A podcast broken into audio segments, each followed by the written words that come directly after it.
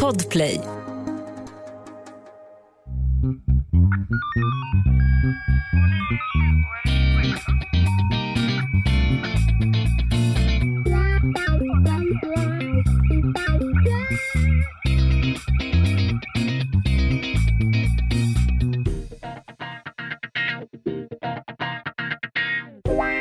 Välkomna till krimpoddarnas krimpodd över min döda kropp.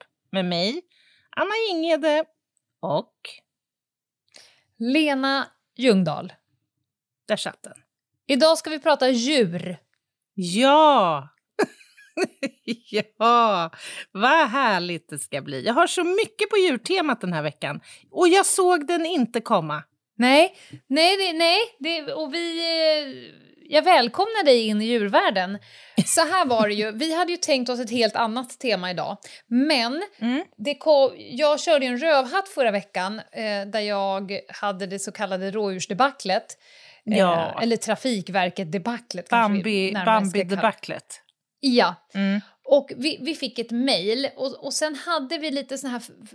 embryon av olika saker på djurtemat som vi vill ta upp. Så att jag började helt enkelt... Jag gjorde ett så kallat hundraåttio graders och eh, drog ihop ett helt manus på djur. Och, ursäkta mig, ja. Men vem är jag ens? Idag har jag alltså dragit in ja. tre ja, intervjuer. Alltså, i morse väcktes tanken om att prata om djur. Klockan... Ja. sexton noll noll har jag dragit in tre intervjuer med tre vitt skilda och jävligt intressanta personer. Alltså, kudos till dig, Ljungdahl, men jag tycker ändå inte det är just den delen som förtjänar mest uppmärksamhet i detta. Uh-huh. Utan det är din oerhörda tekniska flexibilitet. Mm-hmm. Vi har ju pratat om detta, om möjligheten att, att dra in intervjuer på andra sätt än i en studio.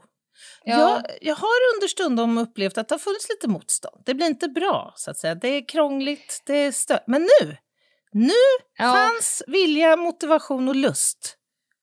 Vi kan väl säga så här att vi kommer alldeles strax höra att det blev inte bra. Ifall okay. du undrar. Okay. Jag, jag älskar det oavsett. Men jag, vad börjar vi då? Så här att, förlåt på förhand för jävligt dassigt ljud, men jag har fångat människor när de är ute och springer, när de åker bil och när de sitter på en häst typ. Och vi har kört per telefon. Men det är ganska korta, nibblande ja. goda intervjuer och budskapet ska fan fram. Det var så jag kände idag. Härligt. Och jag hade ingen som helst eh, draghjälp från Ginghede. Så det var det. Det kan man säga. Det är helt riktigt. Ja. Så, vi ska börja så här. Vi började där det hela började och det var att vi fick ett mejl av en person som hade lyssnat på förra veckans rövhatt. Eh, och jag, jag tror kanske att vi ber Oliver klippa in en liten, liten, liten bit av min rant. Den kommer här. Någon jävel ska dö, känner jag, och det är inte rådjuret. Nej, nej. Jag ringer ju tillbaka till Trafikverket och ja. trycker på den här, har du något akut att rapportera, tryck två. Trycker mm. två. Så mm. svarar, ja, Trafikverket, Sebbe. Ja, ah, tjena. Du, nu, jag ringde ju idag för eh, åtta timmar sedan. Oh. Och det var ju ett rådjur här som var och fladdra på fel sida viltstängslet. Och eh, ni skulle ju åtgärda det här. Och det är uppenbarligen inte åtgärdat, för nu ligger ju lille Bambi kvar där. Eh, jättetrött. Det finns ingen ja. vätska. Jag gick igenom måste allt. Det måste finnas vätska. Ja, då hade ju han kunnat säga så här, oj, ja... Oj, nej men det där ska vi ta tag i på oh, en gång, jag lovar. Alltså det rådjuret, ja. Ja, ja. Han kan säga vad som helst. Nej, han bara, vad tror du att vi gör när folk ringer in och nej, säger nej. det där? Vi lägger ut en varning, alltså i P fyra. Så här, nu, bla, bla. Du tror väl inte att vi åker ut och hjälper djuret? Det där kommer ju bli självsanerat snart. Nej men gud! Det var så okänsligt. Nej, så jag så ju, kan nu, man väl inte jag ju, säga? Nu har jag snor från mudd på tröjan till armhåla på båda ärmarna. Jag bara... Och då kom ju då ett mejl från en person som utgav sig från att ha helt andra lösningar på min problematik. Det finns en annan väg att gå. Och i hennes värld är det också rätt väg att gå. Ursäkta, men det var ju väldigt roligt sagt. Bambi. Va? Men Bambi skulle ha tagit en annan väg, såklart. Jag tänker att, att ja, ja.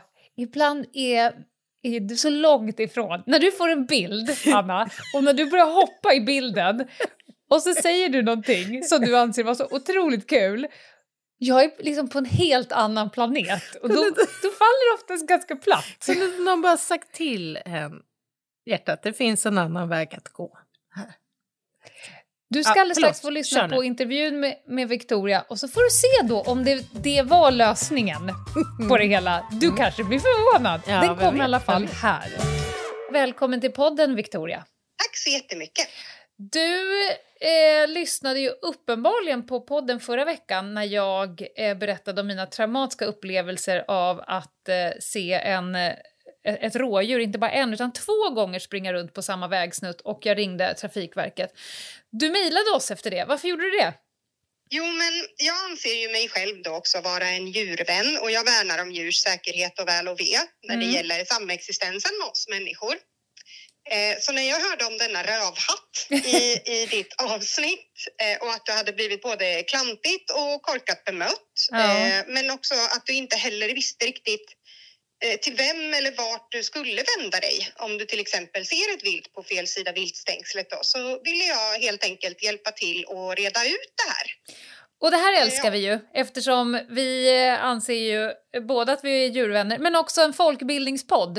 Eh, så om vi bara reder ut lite begreppen, vad är egentligen en viltvårdare? Ja, alltså enligt lag så är egentligen en viltvårdare alla som är jägare eller markägare. Mm-hmm. eh, Och vi jägare då, vi är skyldiga att bedriva viltvård. Och det kan innebära att vi delvis sköter våra viltstammar, till exempel genom jakt då. Men det handlar även om att stödja dem och skydda viltet och tillhandahålla skydd och stöd för dem. Ja. Så kort sagt så är egentligen en viltvårdare någon som bedriver naturvård för att vi ska kunna få behålla ett varierat landskap med en så stor biologisk mångfald som möjligt. Okej, okay, ja, men då har vi klarat ut det. Och vad är då en eftersöksjägare som du är? Jo, eftersöksjägare är ett ekipage eh, där jägare tillsammans med en eller flera spårtränade hundar jobbar för att så effektivt som möjligt kunna spåra upp och avliva eller bedöma om avlivning behövs mm-hmm. av potentiellt skadat vilt. Och jag då som är eftersöksjägare inom Nationella viltolycksrådet, eller N V R, mm. det förkortas. Vi kallas ju alltså ut av polisen som har det övergripande samordningsuppdraget för verksamheten vid viltolyckor på väg och i trafik. Okej, okay. Är det även i förebyggande syfte? Det sker även i förebyggande syfte. Alltså i ja. trafiken så sker ju varje år ungefär sextiofem tusen viltolyckor. Oh, fy, det är ju rätt många. Direkt en klump i magen, och sjukt nog tänker inte på människorna utan på djuren. Men ja, det är som jag är. Mm. Ja, och när en viltolycka då sker någonstans i landet så ska alltså ett ett två ringas. Och då kommer ju det här till ledningscentralen hos mm. polisen. Ja.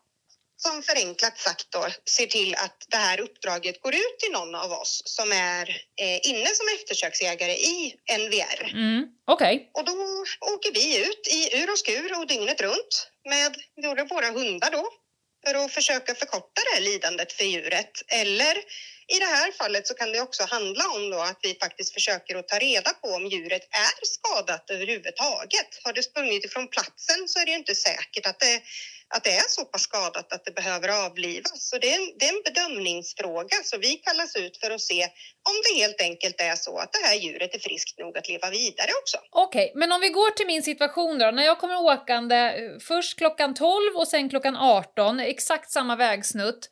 Så första gången så fladdrar det runt då ett, ett rådjur eh, på fel sida viltstängslet. Och sen när jag kommer tillbaka klockan arton så är det här djuret kvar men ligger liksom tryckt mot staketet.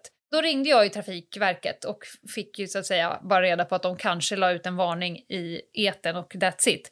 Skulle jag nu ha ringt ett ett två istället? Eller skulle jag ringt direkt till dig?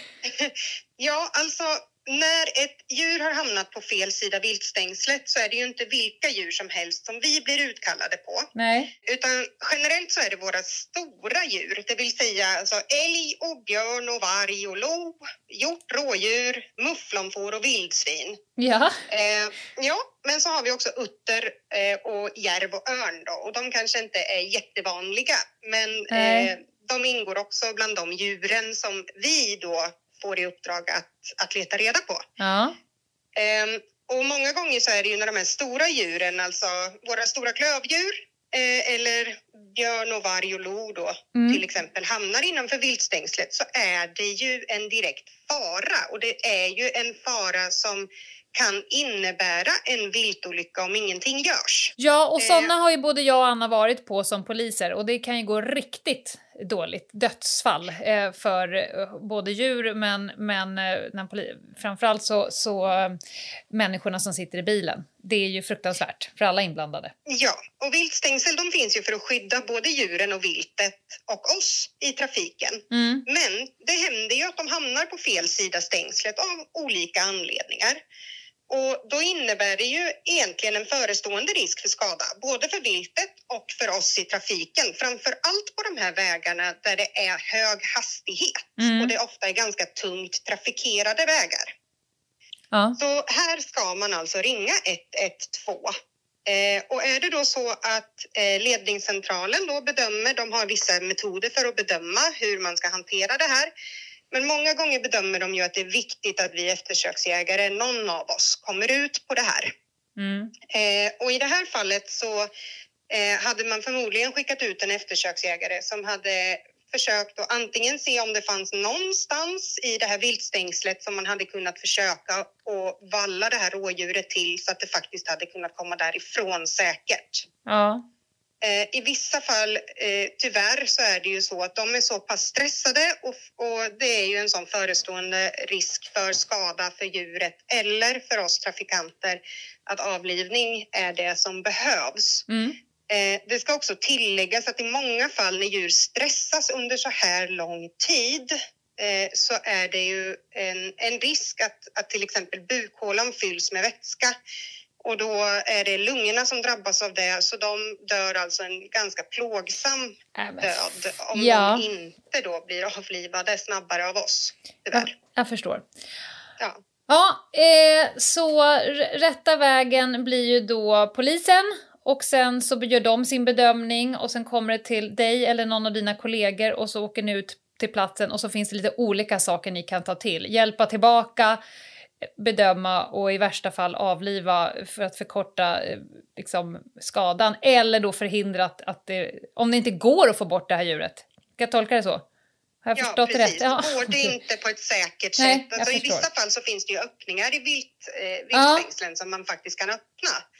Eh, kan man öppna dem så att djuret faktiskt kan ta sig ut säkert eller att man faktiskt kan komma till någon form av avfart där djuret faktiskt kan ta sig Exakt. ut det var så, ju det... så är det ju det en väg att gå. I det... vissa fall här får vi ju dessutom hjälp av blåljuspersonal då, för att till exempel lugna ner trafiken och göra situationen mycket säkrare för alla på platsen. Mm, det var det jag försökte säga.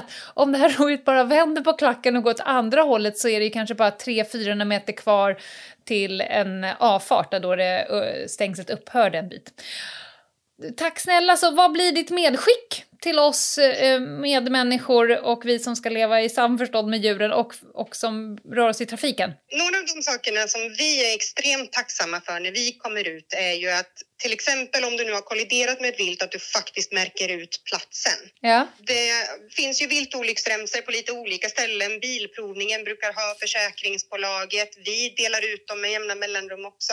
Mm. Eh, har du inte en viltolycksremsa, sätt upp en påse, en strumpa, ja. vad som helst egentligen för att markera. Och sen sänk hastigheten. Anpassad hastighet är det som räddar både dig och oss och våra hundar på en sån här plats när vi är ute och jobbar på vägen. Fantastiskt att du både mejlade oss och kände att eh, du är en del av eh, lösningen här och eh, skickar med oss så mycket klokheter. Tack Victoria! Tack så jättemycket för att jag fick vara med. Ett poddtips från Podplay. I Fallen jag aldrig glömmer djupdyker Hasse Aro i arbetet bakom några av Sveriges mest uppseendeväckande brottsutredningar. Går vi in med hemlig telefonavlyssning och, och då upplever vi att vi får en total förändring av hans beteende. Vad är det som händer nu? Vem är det som läcker? Och så säger han att jag är kriminell, jag har varit kriminell i hela mitt liv. Men att mörda ett barn, där går min gräns. Nya säsongen av Fallen jag aldrig glömmer på Podplay. Ja, Anna. Vad tyckte du om hennes lösningar? Det var ju inte riktigt att säga åt djuret att gå åt ett annat håll. Även om det de facto hade löst det hela den här gången. Mm. Det får jag fan ge dig. Ja. Eh, nej, men alltså det är ju det är uppfriskande att få lära känna nya, så att säga, samhällsfunktioner. Och det får man Mycket. göra i den här podden. Nej, men jag måste också säga, jag har ju kanske lite av ett horn i sidan till jägare. Jag har aldrig riktigt förstått grejen av att sitta på en stubbe och känna mig så här m- m- mäktig med ett gevär. Och, och så kommer då någon smy... Alltså jag har aldrig Bambi. förstått själva liksom grejen i det. Men sett från den här mm. sidan som viltvårdare, alltså att ibland behöver man eftersöka, bedöma och kanske också i värsta fall avliva för att, för att minimera eh, liksom lidandet. Mm. Ja, där, har, där hade hon mig ändå, måste jag säga. Ja, och väldigt Kul uppfriskande. Att de finns. Verkligen, och väldigt uppfriskande med konkreta tips och tricks ju. Ja. Det gillar man. Mycket så. Ja, bra jobbat. Men nu åter till ett annat djur, ett ganska slingrande djur. Du skickade sms till mig i morse att du ja. var på akuten. Just det, det finns ju då eh, en av flera anledningar till att jag har varit extremt frånvarande idag. Det hela börjar med ett samtal från sonens skola, där det presenteras ett scenario som då ska ha skett, nämligen det att man har haft eh, gympa ute i mm. skogen. Och mm. eh, min, min avkomma då har sprungit snabbt i skogen. I stenrös mm. och högt gräs och allt möjligt. Och mm. när han passerar just ett stenrös, det är mycket, ja, det är, st- det är stenigt liksom parti då i, mm. i, i, på den här, längs den här rundan. Då känner han att det sticker till i benet. Och han beskriver det som att benet känns domnat. Och då kommer ju någon lärare till undsättning. Och till saken hör, vilket jag har fått veta nu efter att det här utspelar sig, så är det så att det är två elever på skolan som har blivit huggormsbitna sista tre åren. Eh, förra året mm. var det en flicka som blev biten i armen och något år dessförinnan en pojke som blev biten i benet i samma skogsområde. Och vi vet ju att det är väldigt ormtätt nu. Det är ju den tiden liksom på året och äspingarna letar sig ut och eh, söker sig till värme och så. Mm. Så budskapet var från skolsköterskan: ni måste åka in med barnet till akuten så att man får utesluta huggormsbett eller ge honom eventuellt motgift. Sagt och gjort, vi åker in till barnakuten, där är det ju fullt uppställ. Jag tror det är tre läkare i triagen och två sköterskor som genast kopplar på allsköns armantarium, höll jag på att säga. Det är blodtryck och puls och infart och blodprov Utfart. och kisseprov och allt möjligt. Och så studerar man ju då det här bettet som man har på benet och mäter in. Kan det vara ormbett? Ja, dimensionsmässigt och så vidare så såg det mycket väl ut att kunna vara ett huggormsbett. Men pojken mådde ju lyckligtvis bra. Eh, och även värdena var bra. Och vi väntade kvar ett par timmar för att liksom invänta eventuella förändringar. Eh, och eh, ja, ingenting hände egentligen. Så slutsatsen blev så här, ja... det kan ha varit en huggorm som har nafsat och inte lyckats spruta in sitt gift i barnet. Det är väl ändå det mest troliga sätt till hur bettet såg ut. Det kan ja. ju vara någonting annat också förstås. Men, men det var så snacket gick. Man av, vi, vi avvaktar med motgift och hem, följer upp, ha koll. Ungefär så. Mm. Och det här leder ju oss in då på huggormsbonansan. Mm. Det Den är ju... Det är mm. precis just nu, kan man säga. Det kan man i, verkligen säga. I årstiden. Och folk hittar huggormar under sina sommarstugor, i sina rabatter och så vidare. Mm. Och då kommer ju frågan, vissa människor tar ju bara en spade och hugger den på mitten, så var det klart med det. Ja, det får man inte göra. Nej, vad får man göra då? Nej, men alltså alla ormar i Sverige, alla sorters ormar i Sverige är ju fridlysta. Och vi har ju lyckligtvis bara en sort som, som är giftig. Det är ju huggormen. Mm. Och, mm. och det här innebär att det är alltså förbjudet att döda, skada eller fånga ormar. Men också ormars ägg och äspingar. Alltså mm. ormbebisarna. Be- bebis Bambi, ja. Just, just mm. det. Ormbambi. Ormbambi.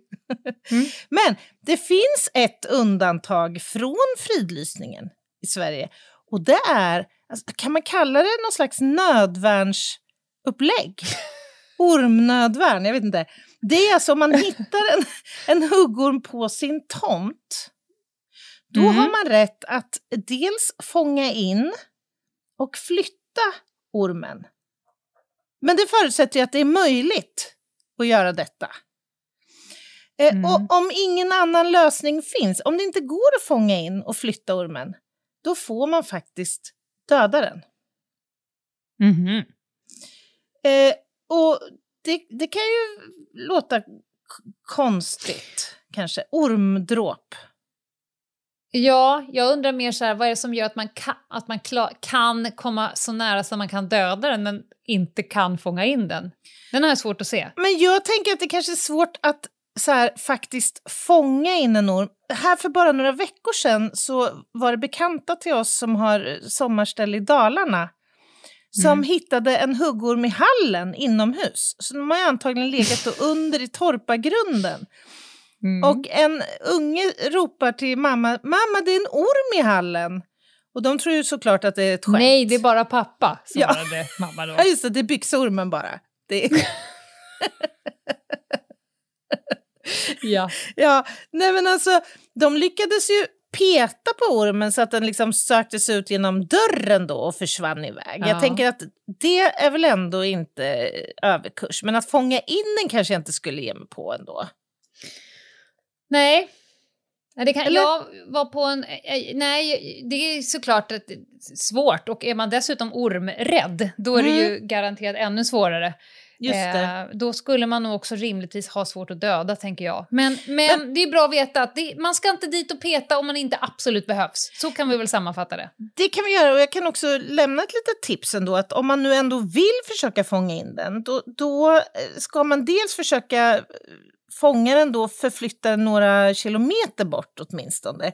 Och ett sätt att göra detta på det är att med en kratta eller räfsa försöka fånga mm. in den då i en hink och sen täcka över hinken och sen förflytta den. Eh, och om man är osäker på hur man ska hantera orm då kan man kontakta kommunens miljö- och hälsoskyddskontor. För där finns det personer, eller de har i vart fall kontakter som kan, som kan hjälpa till med detta. Fy fan vad deppigt att vara den personen och ha ett skrivbord. Jag är ormflyttsexpert. Den personen kan ju inte vara fullbelagd hela året. trehundrasextiofem dagar om året. Men får jag, får jag bara några, någon liten minut till på huggormstemat? Går det Absolut. Bra Lena? Absolut. Ja. För att det är så alltså att enligt art, artskyddsförordningen så får då en huggorm bara slås ihjäl i nöd om den finns på ens egna tomt och alla avhysningsförsök har misslyckats. Eh, så nota bene säga tomtgränsen, tomtmarken.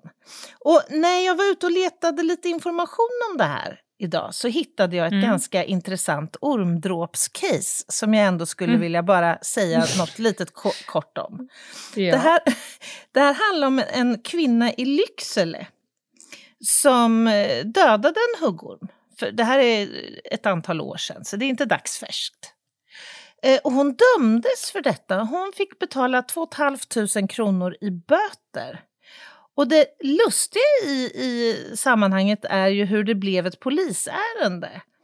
Jo, det var ju nämligen så då att eh, hon publicerade hela den här historien på sin Facebook. Hon ville ju naturligtvis eh, berätta Rita. om att hon hade haft en orm nu på sina ägor som hon ja, nu då hade förgjort. Så att säga. Och nu var det en privatperson som hade koll på det här att mm. huggormen är fridlyst och gjorde en polisanmälan. Och det här resulterade i att det blev en rättslig prövning av det. Hon dömdes då till eh, brott för att ha gjort mm. detta och blev bötfälld. Men det intressanta i det här tyckte jag ändå var när jag läste då, hon hade ju dömts då till två tusen femhundra kronor i böter. Det finns både böter och fängelse i den här straffskalan, bör sägas. Mm-hmm. Men Hon var också tvungen att betala femhundra kronor till brottsofferfonden. Ja, det blir man ju automatiskt när man ja. döms för brott i Sverige. Men, men undrar om de kan bli öronmärkta för, för ormarna. Jag tyckte det var kul. Ja. Nåväl, låt oss gå vidare och lämna eh, ormarna. Ja, för de som var ormrädda som nu har kisat med öronen i, i några minuter. Ni kan komma tillbaka. Det kan ni göra. Var i den svenska zoologin tänker du ta oss nu, Ljungdahl? Nu ska du få vara med om någonting, Anna, som du inte kunde se komma. Jag känner mig... Nu igen? Jag känner mig försiktigt nöjd med mig själv.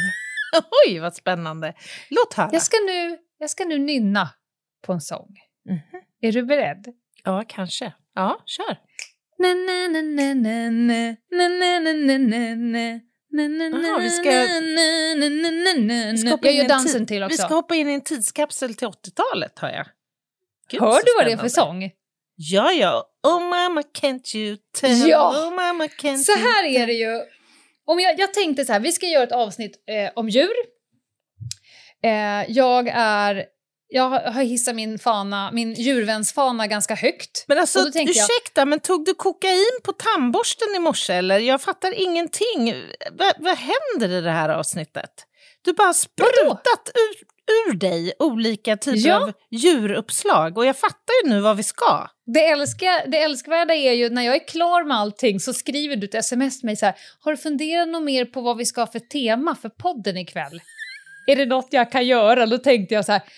Du är, vet du, vad? Du är precis som en sån där person som sitter i soffan, hör att det stökas i köket. Och när du hör sista dragningen med disktrasan, då kommer det in så här, kan jag hjälpa till med någonting? Ja. Men du är det inte med flit, utan det är oftast i det här läget att du tänker att nu borde vi börja, och då är, är jag oftast klar. Ja, eller nu har jag tid att börja. Ja. Ja. Mm. Nej, men jag... Jag börjar i alla fall fundera på djurvän. Eh, vem, vem har varit engagerad i djur under alla år? Ja, men det är ju fucking Lili och Susi, ja, ja, såklart. Ja, ja, ja. Herregud. Vad gör jag då? Jo, jag får tag på henne. Så som man gör ja. när man vill ha tag på någon. Så att jag har haft en fantastisk telefonstund tillsammans med Lili, den Nej, syrran. Alltså, jag älskar Hon har jobbat allt över... med det här. Ja, hon har ju jobbat i över tjugo år som en djurräddare. Ja. Och, nu är, ja, och, och hon jobbar ju nu på, nu läser jag innantill för att det inte ska bli fel, men hon jobbar på ett ställe som heter Djurens Ö. Mm-hmm. Det är en stiftelse som grundades för tjugotre år sedan. De jobbar ideellt mm. med att ta hand om skadade, vilda djur och moderlösa djurungar. De absolut vanligaste skadorna är trafikrelaterade, men mm. även skräpskador såsom fiskelinor, fiskekrokar, mm. olja, alltså oljeskadade mm. fåglar och så vidare. De jobbar både med akututryckningar och rådgivning och rehabilitering och samarbetar till exempel med Skansen och är liksom mm. en seriös aktör som har ett nittio Eh, nummer ifall man så vill stötta. Jag ringde helt enkelt upp Lili mm. och frågade henne om vad det är de håller på med. Och här kommer det. Nu sitter jag i ett nytt samtal med en spännande gäst i podden. Och jag funderade ju på så här, djurvän. Ni har ju, kära lyssnare, ofta hört mig tjata på om djuren. Jag bryr mig kanske mer om djuren än om människorna, om sanningen ska fram. Men då kom jag på att jag är ju trumfad även i denna känsla, som eh, många gånger annars. Och nu har jag en, också en barndomsidol på tråden, vilket känns fantastiskt spännande. Lili, djurvän, djurräddare, artist och allting annat. Välkommen till podden. Ja, men tack. Jättekul att vara med. Ja, och det känns ju som att ska man prata med någon när vi nu pratar om djuren och hur vi kan hamna i någon form av samspel med dem och faktiskt ta hand om dem när det går illa, då är det ju med dig vi ska prata, har jag förstått. Ja, men det passar ju bra. Eftersom jag driver ju Djurens Ö Wildlife Rescue så att, och har gjort det i tjugotre år. Så att vi har ju ja. fått rätt mycket erfarenhet av att rädda vilda skadade djur. Berätta bara snabbt, vad är Djurens Ö för någonting? Djurens Ö är eh, en Wildlife Rescue där vi tar hand om vilda skadade djur och eh, moderlösa djurungar. Mm. Eh, så det är liksom, det är det vi gör. Men sen så är det väldigt mycket med information eh, som gäller. som, som en wildlife rescue är, och det satsar vi väldigt mycket på, för att folk vet inte vad man ska göra. Kanske i situationen, oj, en svan har landat på min tomt och kommer inte härifrån, vad gör man? Nej. Ja, men alltså, sånt händer ju, eller ja. i träd har man suttit fast i träd också, det är massa olika situationer. Mm. Eh, och då vill man ju gärna veta liksom, vad ska jag göra med den här svanen? Och då är det ja. bra att vi finns, för att då kan man kontakta oss och så kan vi ge råd, och ibland kan vi även komma och flytta svanen, eller så guidar vi hur man flyttar en svan, för det är inte så svårt som man tror. Undrar om jag inte såg på hemsidan en bild på när du var på väg och skulle fånga in en sån här stor fågel. Ja, det ja, stämmer nog. Det var, jag har gjort det ett antal så... gånger, både i vattnet och på land. Ja, vad spännande. Vi skulle kunna prata hur länge som helst om anekdoter ja. som du har varit med om. Vi kanske får tillfälle att återkomma. Men mm. eh, så råd och stöd. Sen vet jag att ni också ni är på väg in i något spännande projekt. Ja, de senaste åtta åren har vi kämpat för att, ja, det är ganska mycket kring det här projektet för det är stort. Det är att bygga upp Sveriges första viltsjukhus med besökscenter. Och det kommer sig att jag har ju rest mycket. Vi hade ju tv-serien Djurens Ö förut, mm. där vi gjorde egna program. Och då reste vi väldigt mycket runt i hela världen och såg hur andra jobbade. Och vi i Sverige ligger väldigt långt bak när det gäller vilda djur och wildlife rescue. Okay. Så jag blev väldigt inspirerad av att se U S A, Australien, England, där det finns viltsjukhus med så att säga, besökscenter som plattformar där man har utbildning, man har möten, man har samverkan och man kan bjuda in företag, barn och skolor, ungdomar och så vidare. Så att det är där vi vill liksom höja viltrehabiliteringen i Sverige och driva på den så att vi kommer upp i en internationell klass kan man säga. Så det är en insamlingskampanj som vi kommer starta under hösten, men man kan stödja oss faktiskt redan nu för att vi har precis fått nittio konto. Härligt. Och får man bara man en seriös förening eller organisation. Ja, det är restriktivt. Så det har tagit ett tag. Mm. Men, men nu är vi glada för det. Det går att hitta via er hemsida, va? Djurens Ö. Ja, precis. Ja. Där går man in. Där finns både information om det, men också massa tips och råd och mm. telefonnummer var man kan vända sig när det gäller vilda djur. Och säg att, att jag nu skulle stå i min trädgård och hitta någon grävling som har ramlat ner något djupt hål, eller nu är det ju sommar, många ska ut i skärgården, man hittar djur som är intrasslade och så vidare. V- vad är, har du någon liten så här checklista? Vilken, vad är det man ska göra? Ja, alltså det beror på hur mycket erfarenhet man har själv. Mm. Eh, för att en, en grävling som har ramlat ner i en håla eller i en pool eller så vidare, så kan man, kan man ta, ta ner en... Ah, om det är en tom pool till exempel, det händer en hel, ganska ofta. Då kan man ta ner en hundbur till exempel och bara peta den lite försiktigt i rumpan och styra in den i buren. Och sen kan man då ta upp buren och släppa ut den. Ja. Men alltid, inte alltid så enkelt. Människor är ju ganska rädda för vissa djurarter. Det gäller grävling till exempel, det gäller svanar.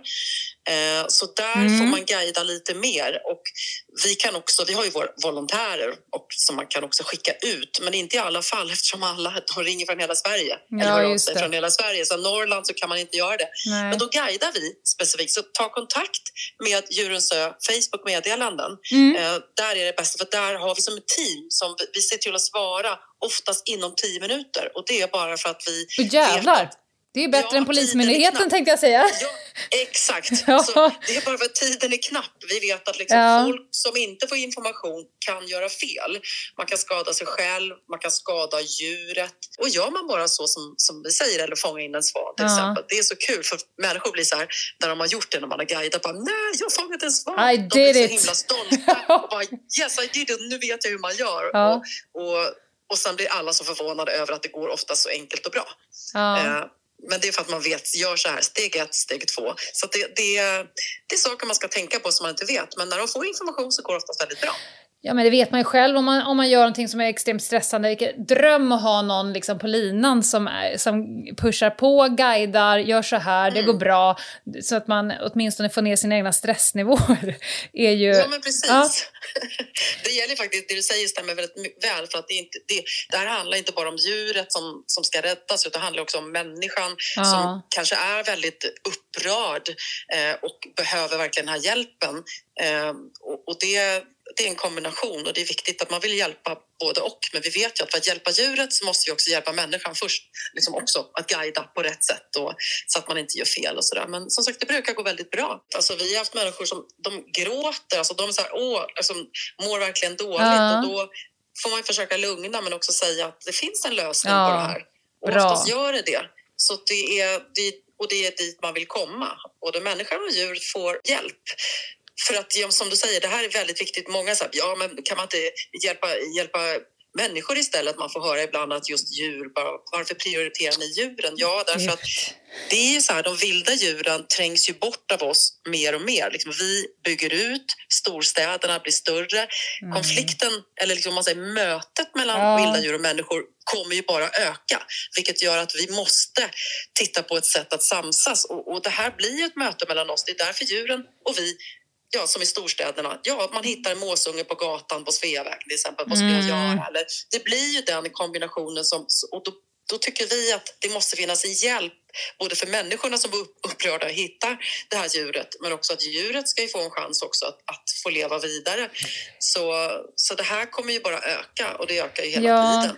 Vi är ju också en folkbildande podd liksom, kopplat till rättsskråt. Om vi ska prata lite om vad man får göra, för att det tror jag också är ganska svårt för människor. Får jag ens lyfta, flytta, hjälpa, köra iväg? Eh, kan ni utbilda även på sånt?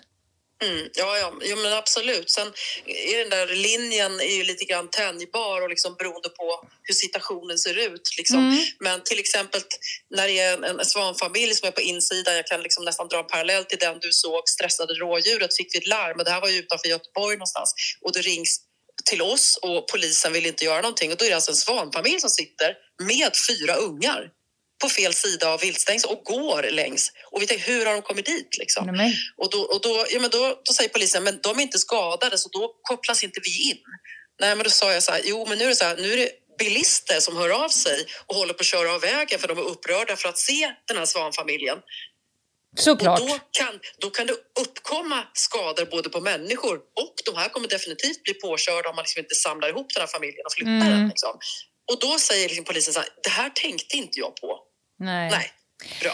Så ibland måste Nej. man liksom, så en sån typ av information, poliser, andra behöver också få mer information vad man ska göra i sådana situationer. Och det kommer vi också jobba med just mm. på det här besökscentret, att, och även skicka ut, utbilda. Det är väldigt viktigt. De som, liksom, poliser som till exempel kommer i kontakt med vilda djur på det här sättet, de vet inte allt, utan de är så här, vad ska vi göra? Alltså de har hört av sig till oss ibland. Ja, undrar, det förstår jag. Vad, vad ska vi göra? Liksom. Alltså poliser, det är, så, det är så många saker så att det, det är helt omöjligt att kunna allt. Men mm. eh, Men i det här det... fallet får man flytta. Det är liksom ja. ingen som säger att så här, du får inte flytta den här svanfamiljen. Nej, det är klart att vi kommer att flytta den för att den måste därifrån. För ja. den är en fara för människor och, och, och för sig själva, att de kommer bli skadade och påkörda. Det var ju så lite min käpphäst liksom. med, med, med det här rådjuret. Att nej, jag tycker inte att det ser skadat ut. Men det är bara en tidsfråga innan det kommer vara skadat. Och mm. eh, jag inklusive de andra bilarna fick tvärnita. Eh, så ja. att... Eh, Okej, okay, ja, det är väl dumt att vänta tills det redan har hänt någonting. Precis. Eh, men djur... det, man får göra en ja. del saker, men jag tänkte, det var inget mer som du ville ha svar på där, vad man får göra och inte göra. Om man flyttar en huggorm till exempel, det kan man också göra om man liksom har hundar och ja. känner. Då, då, men man får egentligen inte generellt flytta på vilda djur, eh, liksom... Egentligen för om de har sitt habitat där så att säga, ja. så får man inte egentligen flytta på vilda djur. Du får inte heller flytta på ägg eller liksom flytta på bon. Egentligen så får man liksom inte göra det. Mm. Sen om du till exempel hamnar i situation, oj jag ska iväg med min båt oh, och det ligger ett bo här. Alltså då är det så här, vad gör jag nu? Ja. Då, då kan man ju försöka liksom kontakta och se om man kan göra någonting. Och oftast är det ju massa krux med att flytta på bon eftersom mamman oftast inte tillåter det. Nej. Eftersom hon då lämnar redet. Men i vissa fall, det finns tricks man kan göra. Men, men som sagt, i sådana här situationer så, så måste man ju flytta på djuren. Och då, då är det ju okej att göra det. Men jag tolkar det som att, att grundregeln i det vilda, mm. det är att man inte mm. ska vara där och peta, störa, flytta och greja. Men omständigheterna Nej, kan göra för människans ja. skull... Eller för deras ja. skull att man behöver, och då ska man göra så ja. lite ingrepp som möjligt. Och behöver man stöd eh, så Precis. finns det förmodligen information att få. Antingen på er ja. hemsida eller, eller via er Facebookgrupp där då. Ja, exakt. Ja, äm... Och det är ju så liksom att, att det är tråkigt att det enda alternativet ska vara oj jag har en grävling i min pool. Kan någon komma och skjuta den liksom? Människor börjar, attityderna förändras ju mer och mer, att man vill men. hellre liksom hjälpa den här grävlingen. Jo men det är ju flera som, som kontaktar viltvårdare. Oh. Eh, och det är så tråkigt för att det är ganska enkelt att ta ner en hundbur puffa den lite i rumpan så den går in i hundburen och lyfta upp den. Liksom. Då får den hjälp istället. Så, jag får så... så starka bilder när du säger puffa en grävling i rumpan. Men det är nog också någon sån här felaktig inlärning. Att man tror att de kommer liksom flyga på en och börja gnaga mm. på en så fort mm. de... Och de gör ju inte det. Nej. Och det är därför man också... Det är också så mycket viktig information till som att folk tror att ja, grävlingar... Eh, vi har en grävling under huset och vi är så rädda för våran hund eller katt liksom. Ja. Ja, fast det är inte deras naturliga byte, de går inte på dem utan nej. Det är så här, de håller sig för sig själva som kommer upp på natten eh, och då blir, då blir det så här, men det visste inte vi, då, kan vi ha, då, får, den, då får den bo kvar ja. Ja, om ni tycker att det är okej så får den bo kvar liksom. Ja. så, att, så, så när, när människor får rätt information så blir man också lugn och trygg för man vet att ja, men då behöver inte jag vara rädd för det här nej. Men det går så mycket skrönor om vilda djur som ja. Inte stämmer och just att man, om du har tagit din djurunge så kommer mamman inte acceptera den. Alltså det är en skröna, det stämmer inte. Mamman har ett mycket starkare, eh, mycket starkare känslor för sitt barn och känner igen sitt barn än om någon, liksom, att, att man har tagit i den. Liksom. Så att det, ja, det spelar ingen roll. Fint att du, det här är verkligen avliva myter och, och folkbilda. Och nu är det ja. Snart sommar. Folk ska ut ja. I skog och mark, man åker båt, man, man öppnar upp sina landställen som man så stängda och så vidare. Mm. Vad har du för medskick till alla oss medmänniskor? Nu menar jag medmänniskor tillsammans med djuren. Har du någon medskick? Nej, men jag tycker det är jätteviktigt att man tänker på att det är väldigt mycket djurungar som kommer nu. Det är olika perioder de kommer, men i de flesta fall så är djurungarna inte övergivna. Till exempel ett fall nu här, det är liksom rådjurskit som mamman lämnar stora delar av dygnet. Och det är liksom bara för att skydda ungen, för hon kan inte gå med de här små kitten. Går inte med sin mamma när de är så nej. Små. Men när man då går på det här rådjurskiddet och tror att oh, det ligger ensamt och tittar. Oh, fast det är helt naturligt. Det ska ligga ensamt och titta för mamman kommer att hämta den sen.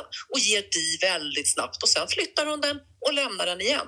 Och det är liksom ett skydd. Likadant med mm. harpaltar. Så liksom djurungar kontaktar till exempel Djurens Ö för att höra varje situation är olika. Men där kan man försäkra sig om eh, att förmodligen är det inte eh, mm. övergivet. Nej. Men är man osäker så det är bra att istället för att börja plocka in djurungar, kidnappa från mammorna som letar fibrisen. Det är liksom fel. Ja, men folk gör det och tror att de ska klara av det här själva. Liksom. Så, att det, så det är en viktig sak. Djurungar, låt dem vara. Är ni osäkra, kontakta till exempel Djurens Ö ja. För att fråga. Det är jätte, jätteviktigt. Så, så det är en av de absolut viktigaste sakerna kan vi tycka. Eh, att kontakta. Och i, generellt, är du osäker på om ett djur är skadat eller har du några frågor, kontakta en viltrehabiliterare eh, eller oss Djurens Ö mm. så får man bättre svar för att, så att man inte agerar själv och börjar mata till exempel ett viltdjur om man inte vet vad man ska liksom, mata med. I jättemånga fall där man har matat ihjäl djur med fel föda till exempel, vilda djur och det är så tråkigt. Liksom, vi matade kråkan med mjölk och tyvärr dog den. Ah, den fick liksom mjölk i lungorna. Liksom. Ja, men man tror inte att det är sant ibland. Men, men det, sök information innan man agerar. Eh, det lär vi våra att, polisaspiranter. Att om du har farliga ja. hundar, kasta inte mörk choklad på dem det första du gör i alla fall. Utan nej, ring en, en hundförare. Du, precis. Det här har varit så bra och så informativt. Vi ska absolut yes. stötta er, er ett nya projekt. Jag måste ställa frågan också som... Mm. För att du är ju också artist. Eller? Ja. Kör, du, kör ni fortfarande, du och syrran? Ja, men gud, ja, jättemycket. Vi har precis avslutat en, en bejublad turné faktiskt med Rongdalbröderna, två systrar, två bröder. Ay, fan vad roligt. Och nu ska vi köra igång åttiotalsnatt med uh, Heroes och Anki Bikers och så. Nej, men sluta. Hur, hur trötta är ni på att sjunga Oh Mama? För det måste vara den mest önskade låten av alla. Men vi är inte trötta, för nej. Det är så kul. Man gör den i olika tappningar och just nu har Rebecca och Fiona släppt en version av Oh Mama remix ja. Som är grymt bra. Eh, och nu kommer snart en ny remix av What's the Color of Love också som kommer släppas. Så att det, det, det är kul att de här låtarna liksom återfår ja. Nytt liv hela tiden.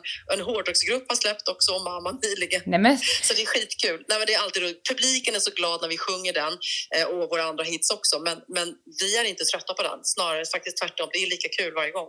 Så är det. Jag och Anna är ju exakt den åldern. Vi var ju som hetast när den kom. Så jag skrev okay. till Anna så här, gud jag ska intervjua Lili. Alltså jag får så här tvångstank att jag ska börja nynna på Oh Mama. Men det tror jag att vi redan har klarat av innan reklampausen. Jag kan vara ganska säker på att vi inte kunde hålla oss. Tack snälla du för att du kunde komma med i podden och sprida lite mer kunskap om det här med vilda djur. Ja, bra! Ja, men nu är vi tillbaka, Anna. Nu har du fått lyssna på Lili. Ja, hon artisten kan... och djurräddaren. Ja, ja, ja, hon kan lite skit, Lili. Är du lite avis? Ja, men avis. Jag är framförallt lite förvånad att bilden av henne som den coola åttiotalsikon ja. Hon har varit för mig sedan åttiotalet nu ja. har, har breddats, kan man säga. Nog fan ska du och jag gå på åttiotalsnatt med Lili och Susi, Herreys och Anki Bagger. Alltså, what's not to like? Vet inget jag hellre skulle vilja göra faktiskt än just det. Underbart. Du kan, du kan njuta av detta en liten stund för vi kommer att gå på reklam. Ett poddtips från Podplay. I podden Något Kaiko garanterar röskötarna Brutti och jag Davva dig en stor doskratt. Där följer jag pladask för köttätandet igen. Man är lite som en jävla vampyr. Man har fått lite blodsmak och då måste man ha mer. Udda spaningar, fängslande anekdoter och en och annan arg rant. Jag måste ha mitt kaffe på morgonen för annars är jag ingen trevlig människa. Då är du ingen trevlig människa, punkt. Något Kaiko, hör du på Podplay. Därför är gardinerna. Välkomna tillbaka. Ni lyssnar på krimpoddarnas krimpodd över min döda kropp. Och idag är vi i djurriket. Var ska vi ja. nu egentligen? Ja, men, vi har ju haft ett avsnitt om hästar. Och mm. varken du eller jag, du är ju lite mer åt käpphästhållet. Jag är ju kanske ja. lite mera the real stuff. Just jag har ju det. tagit häst, hästborgarmärket ja. till exempel. Bara en sån sak. Ja. Men det avsnittet med, med Kajsa från Rytteriet var ju otroligt älskat. Och verkligen. Vi har ju förstått att många av er där ute är ju hästmänniskor. Så jag tänkte vi kan inte köra ett djuravsnitt utan att gå tillbaka till henne och höra hur har hon det där i stallet på Rytteriet mitt i sommaren. Ah. Vill du lyssna? Ja, men vadå? Du, du har pratat med Kajsa också idag, eller? Ja, jag pratar med henne också. Ja, okej. Okay. Låt oss här. be oss till stallet. Det roliga är att det står hästmänniskan i min display när du ringer. För att första gången visste jag inte vad du hette, men jag visste att du var hästmänniskan. Och det är faktiskt sant. Ja. Hörru du... Vi håller ju på med ett djuravsnitt, som jag sa ja. till dig. Ja. Eh, och hästar är ju någonting som verkar ligga extremt många människor varmt om hjärtat. Och rytteriavsnittet är liksom fortfarande ett av våra mest lyssnade. Och, ja, och babblade om efteråt. Och nu är det ja. sommar, så jag tänkte så här... Eh, Hur är det på rytteriet inför sommaren? Jag har lite olika frågor, men du kan få börja med den. Hur är det på rytteriet inför sommaren egentligen? Uh, ja, men just nu går ju vi in i vår uh, högperiod kan man säga. Men nu har ju vi bland annat vår största happening uh, och det är ju nationaldagen sjätte juni. Då ska de skina, hästarna? Precis. Ja, vad då gör man då? Puts och, ja, då är det puts och studs och sen så ska ju vi då... sköta kortegen från slottet upp till Skansen där kungafamiljen ska vara med på nationaldagsfirande. Vi tillsammans med Försvarsmakten och Hovstallet som sköt den där eskorten. Så att sammanlagt är det ju nästan dryga hundra hästar som är med i det där. Jisses! Har du på dig någonting tjusigare den här dagen när du sitter på hästen? Absolut. Jag har eh, helst ett par nyinköpta ridbyxor som inte hunnit blivit dammiga och smutsiga. Ja. Eh, nyputsade och polerade stövlar. Och sen blåskjorta och eh, kavaj. Tackar, tackar. Ja. Och allting och gärna, skiner. Ja, precis. Och gärna lite håruppsättning och kanske lite make-up också. Det var roligt. Jag har aldrig känt mig så sugen på att fira nationaldagen som precis just nu. Jag vill ju se det här. Jag är faktiskt ledig. Jag kanske ska åka in och titta. Ja, om inte annat så brukar det ju sändas på S V T också på kvällen. Där. Perfekt. You had me att sitta hemma och titta på, på det hemifrån. Okej, okay, så, men är det fler kommenderingar på sommaren? Eller är det här det stora? Det här är väl liksom det största. För efter sjätte juni så släpps unghästarna och majoriteten av hästarna på sommarbete. Men sen så har vi även lite andra arbetsuppgifter. Bland annat då Almedalen. Just det. Eh, Gotland och sen så har vi även eh, kronprinsessans födelsedag på Öland. Just det. fjortonde juli. Och när du säger när de går på sommarbete, vad betyder det för oss som inte är hästmänniskor? De har semester då? Ja, precis. Ofta så tajmas det in med att den hästens polisryttare går på ledighet. Ah, okay. Polisryttare har ju sin egen utvalda häst. Mm. Så oftast då försöker man tajma in så att man går, går samtidigt helt enkelt. Så Willy Wonka, min häst, han går på fyra veckors semester vecka tjugoåtta.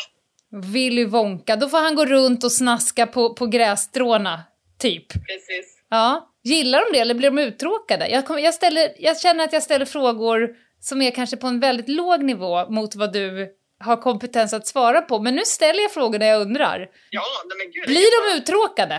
Nej, men ibland så märker man på dem när man kommer och titta till dem att de kan bli rätt less på alla flugor och bromsar och sånt. Att de kommer gärna och kryper mm. upp i famnen på en, typ som ta med mig hem. Men det brukar gå över rätt så snabbt. Ta mig hem till storstan och asfalten där jag får vara i fred. Ja. Jag bara får slåss ordentligt. Aha, okej. Okay. Och när, när, hur är det att jobba i... Jag, jag jämför ju bara med... Jag har ju aldrig suttit på en häst i polisuniform. Det är ju rätt varmt på sommaren. Hur tänker ni för ryttare och häst i värme? Nej, men man får ju vara noga med att dricka vätskeersättning och vätska upp hästarna och ja, man blir varm.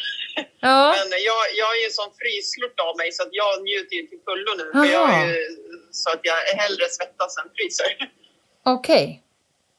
Jag förstår. Så att nu, nu, nu kommer ju liksom den här glassiga perioden på att jobba som polisryttare. Att man kan rida runt i just eh, pikétröja eller korta med uppkavlade armar och kanske stanna på Djurgården och köpa en glass på hemvägen. Han, vad stekigt du, du lägger fram ja. det. Du, när ni far runt i Sverige, eh, mm. du, ni skulle till Almedalen och, och till Öland och sådär. Hur, hur fraktar ni er? Eh, dels har vi vår eh, stora lastbil som det får plats sex hästar i. Mm. Och sen så har vi även vanliga hästtransporter. Så det är lite olika beroende på hur, eh, hur många vi åker iväg med. Mm. Och då är det hästarna, eh, polisryttarna, har ni mer såhär, sköt, skötfolk, hovdamer och sånt som håller på och duttar? Ja, men vi har med oss hästskötare också som hjälper till och uh, servar oss. Superduktiga. Om du skulle gripa en person, säg att du är i Almedalen och du är liksom den polis, polisen som är närmast och bevittnar en per, ett brott. Du griper personen på bar gärning. Mm. Hur går själva fasthållandet till fram till? För jag gissar att inte du, du kastar inte upp den över, liksom, över sadeln och dundrar in. Nej, det är ju lite beroende på situationen, den här klassiska, det beror på. Ja. Eh, antingen så räcker det med att man bara kommer med en eller två hästar och eh, ja, har personen i fråga mellan hästarna. Eh, att man liksom då kommunikativt kan säga åt personen att mm. man står still här och mm. invänta annan patrull. Alternativt att man eh, kanske måste ta tag i personen, antingen då kanske i någon arm eller i nacken, eller att man använder eh, hästen och boxar in den mer eh, ja, kanske mot en vägg eller någonting. Ja, det berättade ju du sist när du var med på podden. Exakt. Det var ju väldigt spännande. Ja. Exakt, så det finns ju lite olika alternativ där, utan det är ju beroende på situationen helt enkelt. Du löser det utifrån ditt taktiska kunnande. Exakt. Ja, en sista fråga. Nu ska ju du vara, du kommer söka dit i folk. Det är eh, nationaldagsfirande, det är olika kommenderingar och mycket folk. Vad har du för medskick för oss som inte kan särskilt mycket, inte fattar? Hur vill du att människor ska bete sig i närheten av dig och din häst när du jobbar? Ja, alltså man får ju jättegärna hälsa på oss och vinka och sådär. Det som man kan tänka på är väl att man är uppmärksam på vad vi säger och vad vi gör. Alltså polismanstecken brukar ibland kunna förväxlas med att folk tror att vi, att vi vinkar. Ja. Ja, så det gäller att man är uppmärksam.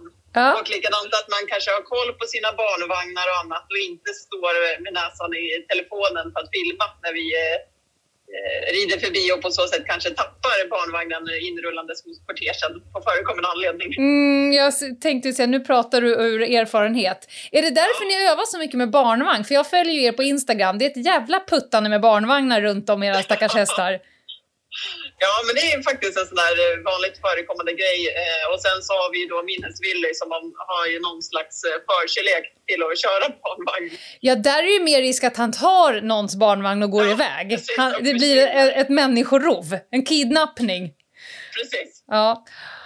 Ja, men och för att eh, jag presenterade inte dig innan med en hästmänniska. Vi lyssnar alltså på Kajsa Jansdotter som jobbar på Rytteriet, Polismyndigheten i Stockholm. Var det en, en rimligare titel tycker du?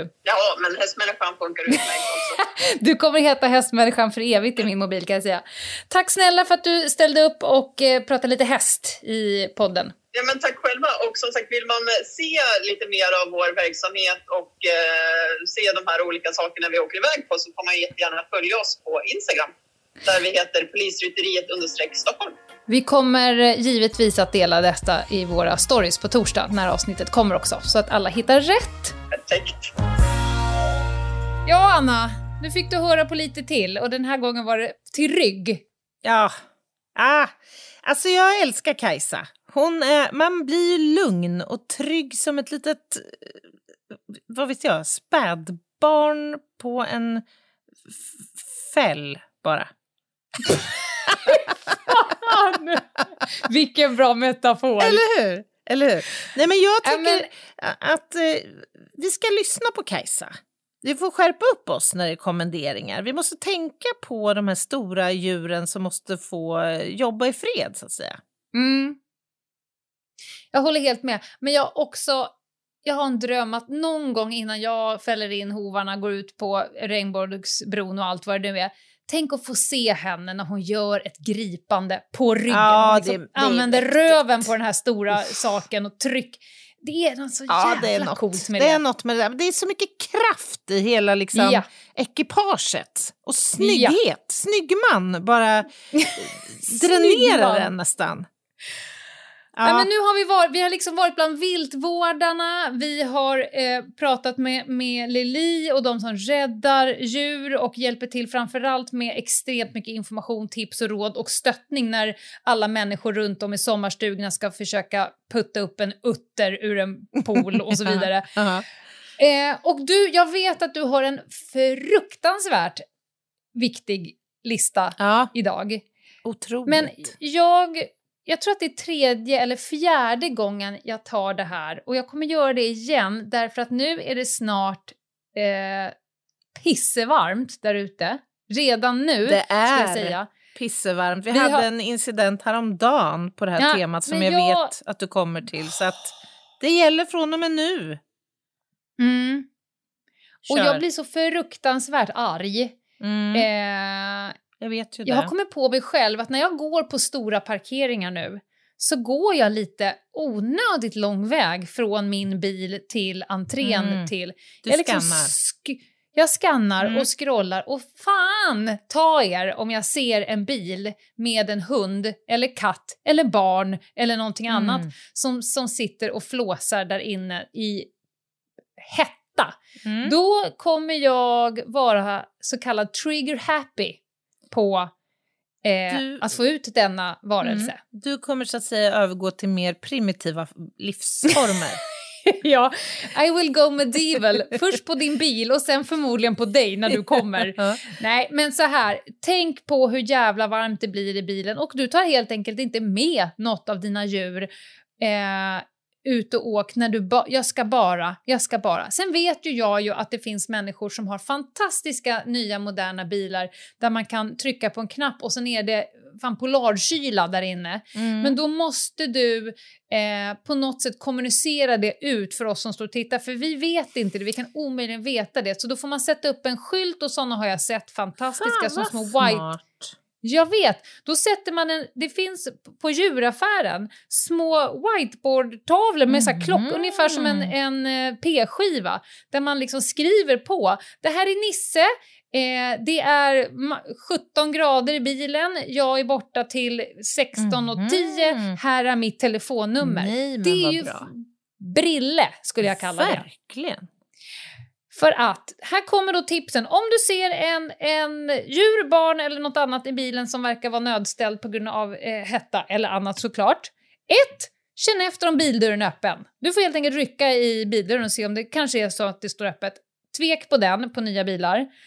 Två, om du tycker att situationen är akut, då ringer du ett ett två, givetvis. Mm. Eh, och är det inte akut, ring med ett ett fyra ett fyra. Men om någon sitter där inne och håller på att förgås, då är det akut och då ringer du ett ett två. Det får man göra även om det är djur som är nödställda.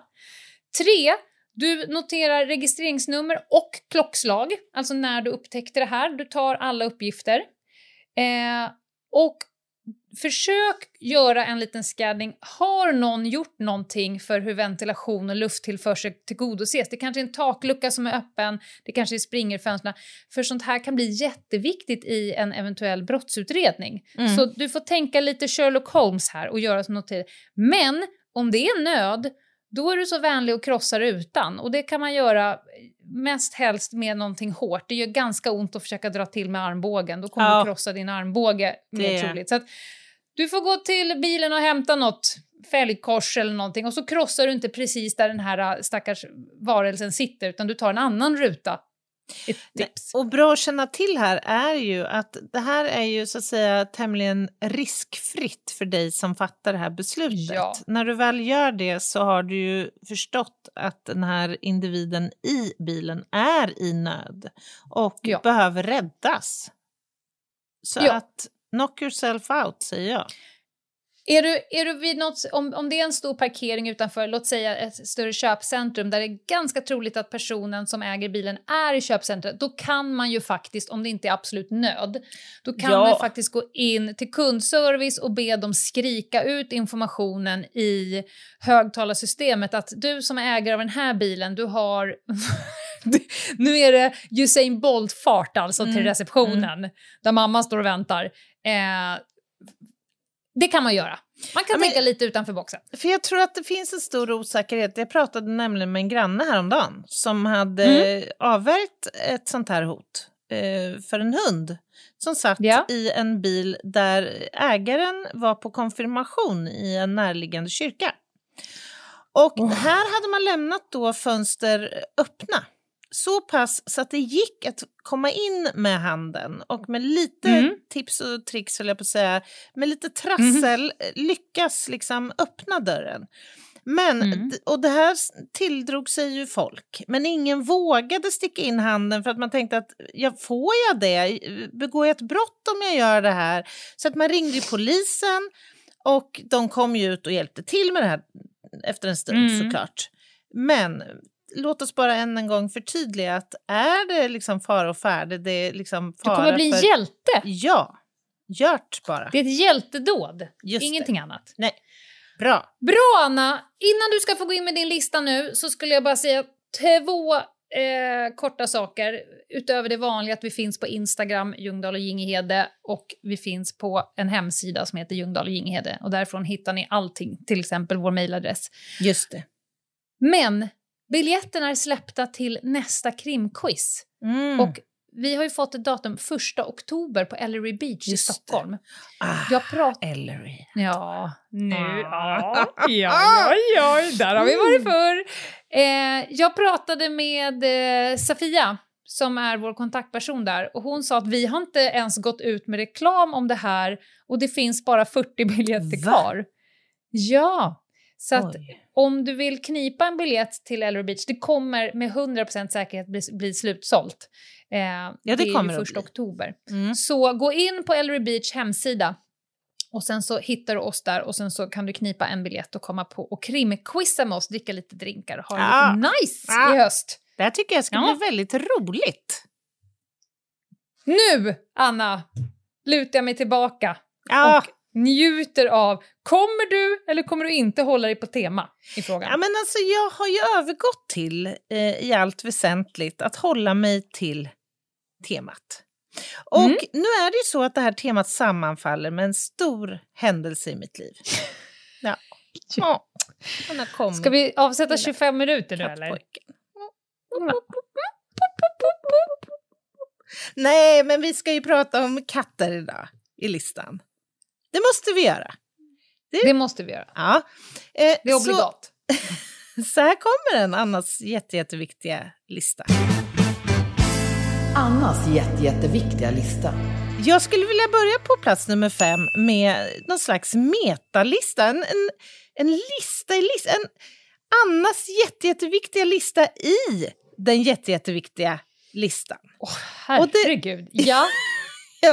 Och den skulle jag vilja ägna lite, lite roliga fysiologiska egenskaper hos lilla, hos lilla kissekatten.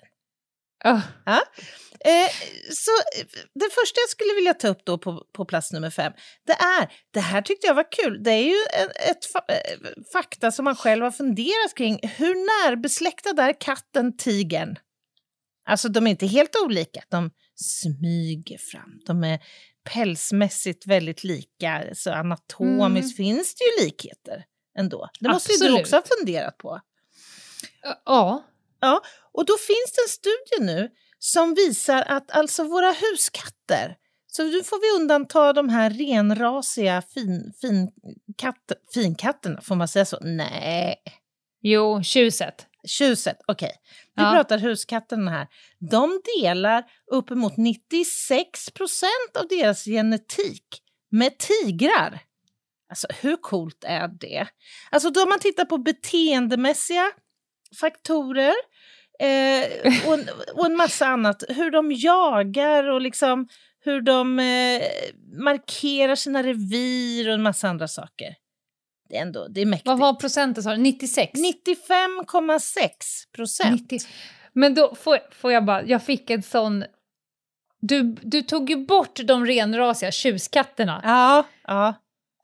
Jag känner spontant, den, om man skulle ha gjort studien, den procenten måste ju vara lägre på dem. För de har ju typ morfat till plyschkudde. Ja, man kan ju tycka det. Alltså, nu har inte jag läst studien, ska sägas. Det har Nej. jag inte gjort. Och jag har köpt allt med hull och hår så att det kan finnas felaktigheter. Ja, men det känns ju som att en...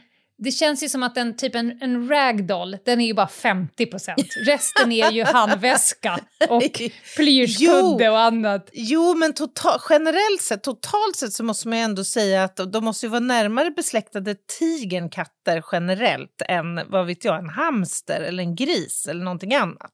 Ja, det kan jo, vi väl ändå jo. Absolut, absolut. Tycka... Dit kan jag dra mig. Ja, ja, det är bra. Och sen hittade jag ett annat kul eh, fakta. Som jag har anledning att betvivla. Det sägs att katter går på samma sätt som kameler och eh, giraffer. Mhm. Alltså att de Pass skulle... Om. Ja, typ. Och alltså kameler, giraffer och katter då skulle vara de enda djuren som går på det. Alltså jag trodde ju att kameler och giraffer var de enda som gick sådär. Alltså att de satte i sina högra ben först. Och sen följt mm. av båda vänsterbenen. Alltså, ja. så här. Men, men tydligen är det ganska vanligt att katter går så också. Visste du det? Mm-hmm. Vad menar du med ganska vanligt? Ja, men alltså, jag har studerat min lilla kattpojke hemma. Ja. Jag kan inte med säkerhet säga att han går passgång. Det finns någonting stört att du kallar för en kattpojke. Det finns någonting som, jag, som liksom vrider sig i mig varje gång. Du måste, kan du inte säga något annat än en kattpojke? Det är men lite det äckligt. Är, det är min lilla kattpojke. Ja, det är också lite äckligt när du säger. Jag vet inte, det är någonting som bara varje gång du säger det. Min lilla kattpojke. Han har ett namn. Kan vi inte kalla honom för Watson? Okej, min lilla Watson. Ja, du har studerat Watson. Ja. Det har jag gjort. Jag kan inte med säkerhet säga att det är passgång jag ser. Alltså, det, det är med tvivel vill jag säga att, att jag ser passgång. Ja. ja. Jag ska, jag ska genast studera mina katter. Jag bara undrar, eftersom det här nu varit ett avsnitt av Inception. Är vi fortfarande i listan i listan? Ja, vi är i listan i listan. Ja, ja, Så ja, vi, vi snart är med. Färdiga med plats fem. Ja. Låt mig bara ge lite. Du är väl sugen på en dentalformula? Nej. Jo, ja, jo, jo. okej, det vill jag. Ja, det vill jag. trettioett trettioett räcker ju egentligen om du kommer ihåg. Alltså kattungarna, mm. de har tjugosex mjölktänder och trettio permanenta tänder. Inte helt olikt eh, människans tanduppsättning faktiskt. Men när vi kommer till formulan så skiljer den sig. Mm-hmm. Ja, de har tre framtänder. En liten hörntand. Tre så kallade premolarer, så här semikraftiga kindtänder. Och så har är de... du på varje sida nu? Ja, För precis. Det blir jättekonstigt med tre framtid. Jag såg framför mig en i mitten och två ja, på varje nej, sida. Ja, det blir stökigt. Du är nej, på en sida nu. Vi är på en kvart, kan man säga. Ja, jag fattar. Ja. Mm. Och sen har de en rejäl kindtand. trettio trettioett. Mm. Och, och om du vill ha mer dental kuriosa så kan jag bara nämna att, att kattens käkled skiljer sig från människans till exempel. Den kan inte eh, skjuvas. De kan inte röra sin käke i sidled som människan kan. Nej, gud, jag känner direkt att jag vill ta Massarins lilla... Just det, jag tycker du ska du, göra lite biologiska... och jag... lite kanske. Och sen en, en sista grej på... Eh, eh, plats nummer fem. Jag tycker att förtjänar att tas upp i en krimpodd. Det är nämligen så att katten har sitt egna unika eh, ja, fingeravtryck fast det sitter på nosen. Vet att mm-hmm. den där lilla, lilla gulliga små, oh, den där lilla triangelformade saken längst fram på trynet mm. den är unik för katten. Där finns mm-hmm. det små räfflor och små åsar som är helt unik för, för varje katt. Som ett eh, enskilt då, eller som ett eget litet fingeravtryck. Men okej, vi lämnar... Det var spännande. Ja, vi svarade det. Visste du för övrigt att katter har fyrahundrasjuttiotre smaklökar men kan inte känna eh, sött? Nej, det Nej, visste du fick som lite bonus där. Det var inte ja, men jag, jag tänker på mina katter som två krukväxter. Just de liksom det. är... Det, det, det, det är väldigt sällan... Oh, men det är en det, individ ja, det, som förtjänar ja, respekt det det och omsorg. Mm. Så låt oss gå det. till platsen nummer fyra och prata om självförsörjande katter. Det finns mm-hmm. exempel på självförsörjande eh, katter. Och då skulle jag vilja nämna Ben Ria som var en an- väldigt känd och framstående brittisk antikhandlare. Eh, Han gick bort eh, tragiskt nog nittonhundraåttioåtta och lämnade en förmögenhet på tolv komma fem miljon dollar som har översatts till dagens värde till tjugosex komma sju miljoner dollar. Han hade ingen arvinge annan än sin katt Blackie. Mm. Han testamenterade hela oh. rubbet till Blackie. Och han är än idag alltså inskriven i Guinness rekordbok som världens eh, mest förmögna katt. Ja, det här är ju patologiskt på något sätt. Det är lite skruvat, det får man ändå Det är säga. inte bara lite skruvat, men absolut. Blackie ja. skrattar hela Blackie vägen till också. banken. Mm. Plats nummer tre. Eh, vet du att de gamla egyptierna, när de förlorade sina eh, käraste vänner, de små kattpojkarna och små kattflickorna, sina husdjur, då rakade de av sig sina ögonbryn. För att visa omgivningen den sorg som de befann sig i. Det var unikt för katternas Oj. så att säga, bortgång. Hur gick snacket med varför just blev ögonbryna? Det är oklart. Du får bara lita till eh, historierna som snurrar runt där ute i sociala medier. Ja, men jag menar medier. så här, när man har sorg, mm. då blir man ju generellt... Det är inte då kanske man är sitt vackraste jag. Människor som, som är i sorg, de blir ju rätt fula. Man är ju rätt förvriden. Men så är det ju, absolut. I samma sekund så ska du också köra en go criss-cross on yourself i ögonbrynet. Och framförallt se bedrövlig ut ett antal månader. ja, ja. Jag, ja, absolut. Ja, men det är ändå värdigt på något vis. Ja, ja. Ja, fint. Plats nummer två. Nu ska vi återvända till en punkt som jag vet att jag har tagit upp i en annan lista. Acoustic Kitty. Känner du igen begreppet? tjugo miljoners eh, projektet som C I A drog igång någon gång på sextiotalet. Som gick ut på under eh, kalla kriget. Att förvandla katter till spioner. Just det, just det. Underrättelsekatterna. Mm. Mm. Helt, jag tycker fortfarande det är helt... Eh, snurrigt. Genialt. Ja, alltså jag vet inte om det är så genialt.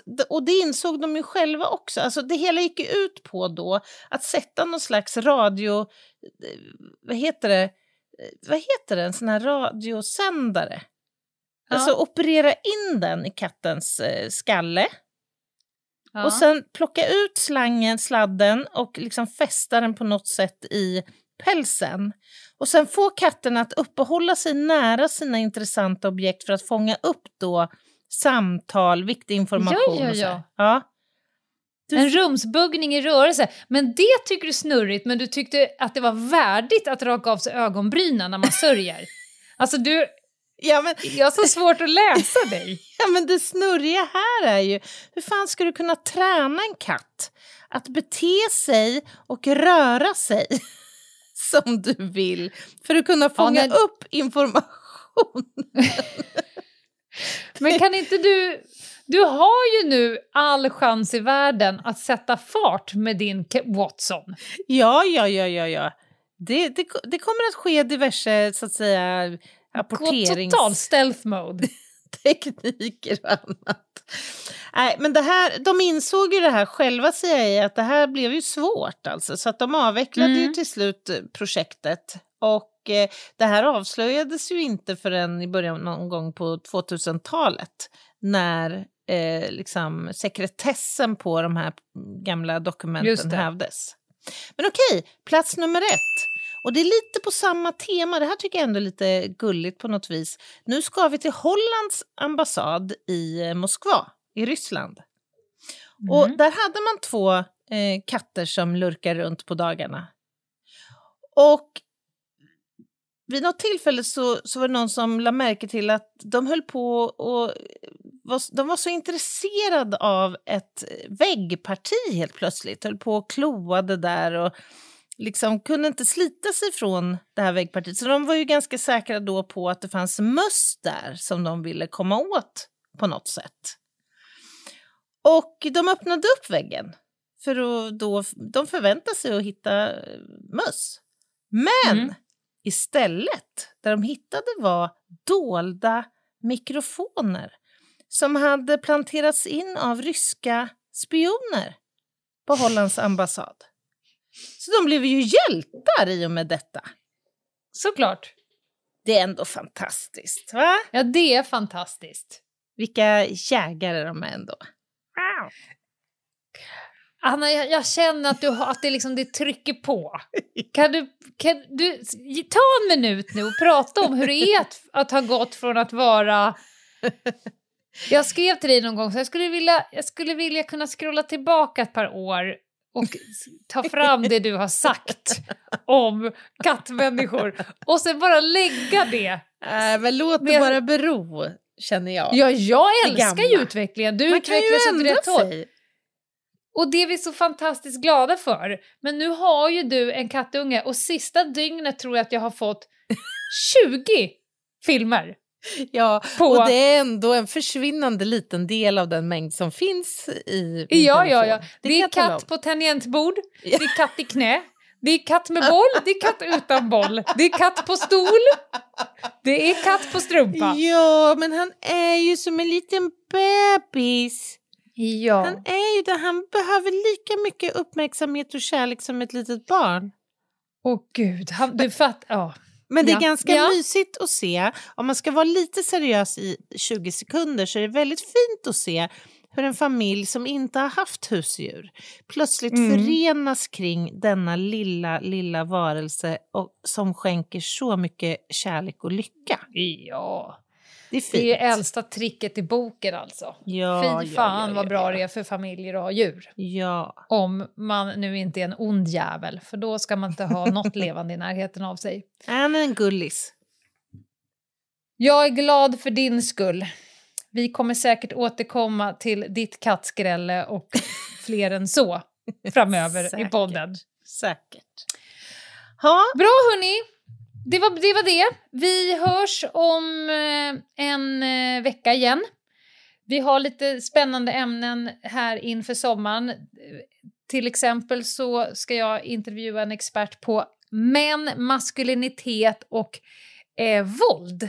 Det där kan ju bli... Ska han få tio tusen kronors fråga? Varför är det bara män som begår våldsbrott nästan bara? Det tycker jag är, det är ändå lämpligt på något sätt. Ja. Och, och jag ska försöka veva in, tror eller ej, en intervju med en jädrigt skön person från kriminalvården. Ja, ni hör ju. Det är bara att haka på. Och sen så hörs vi om ganska exakt en vecka igen. Det gör vi. Ha det hand om er. Bye, bye. Bye, bye.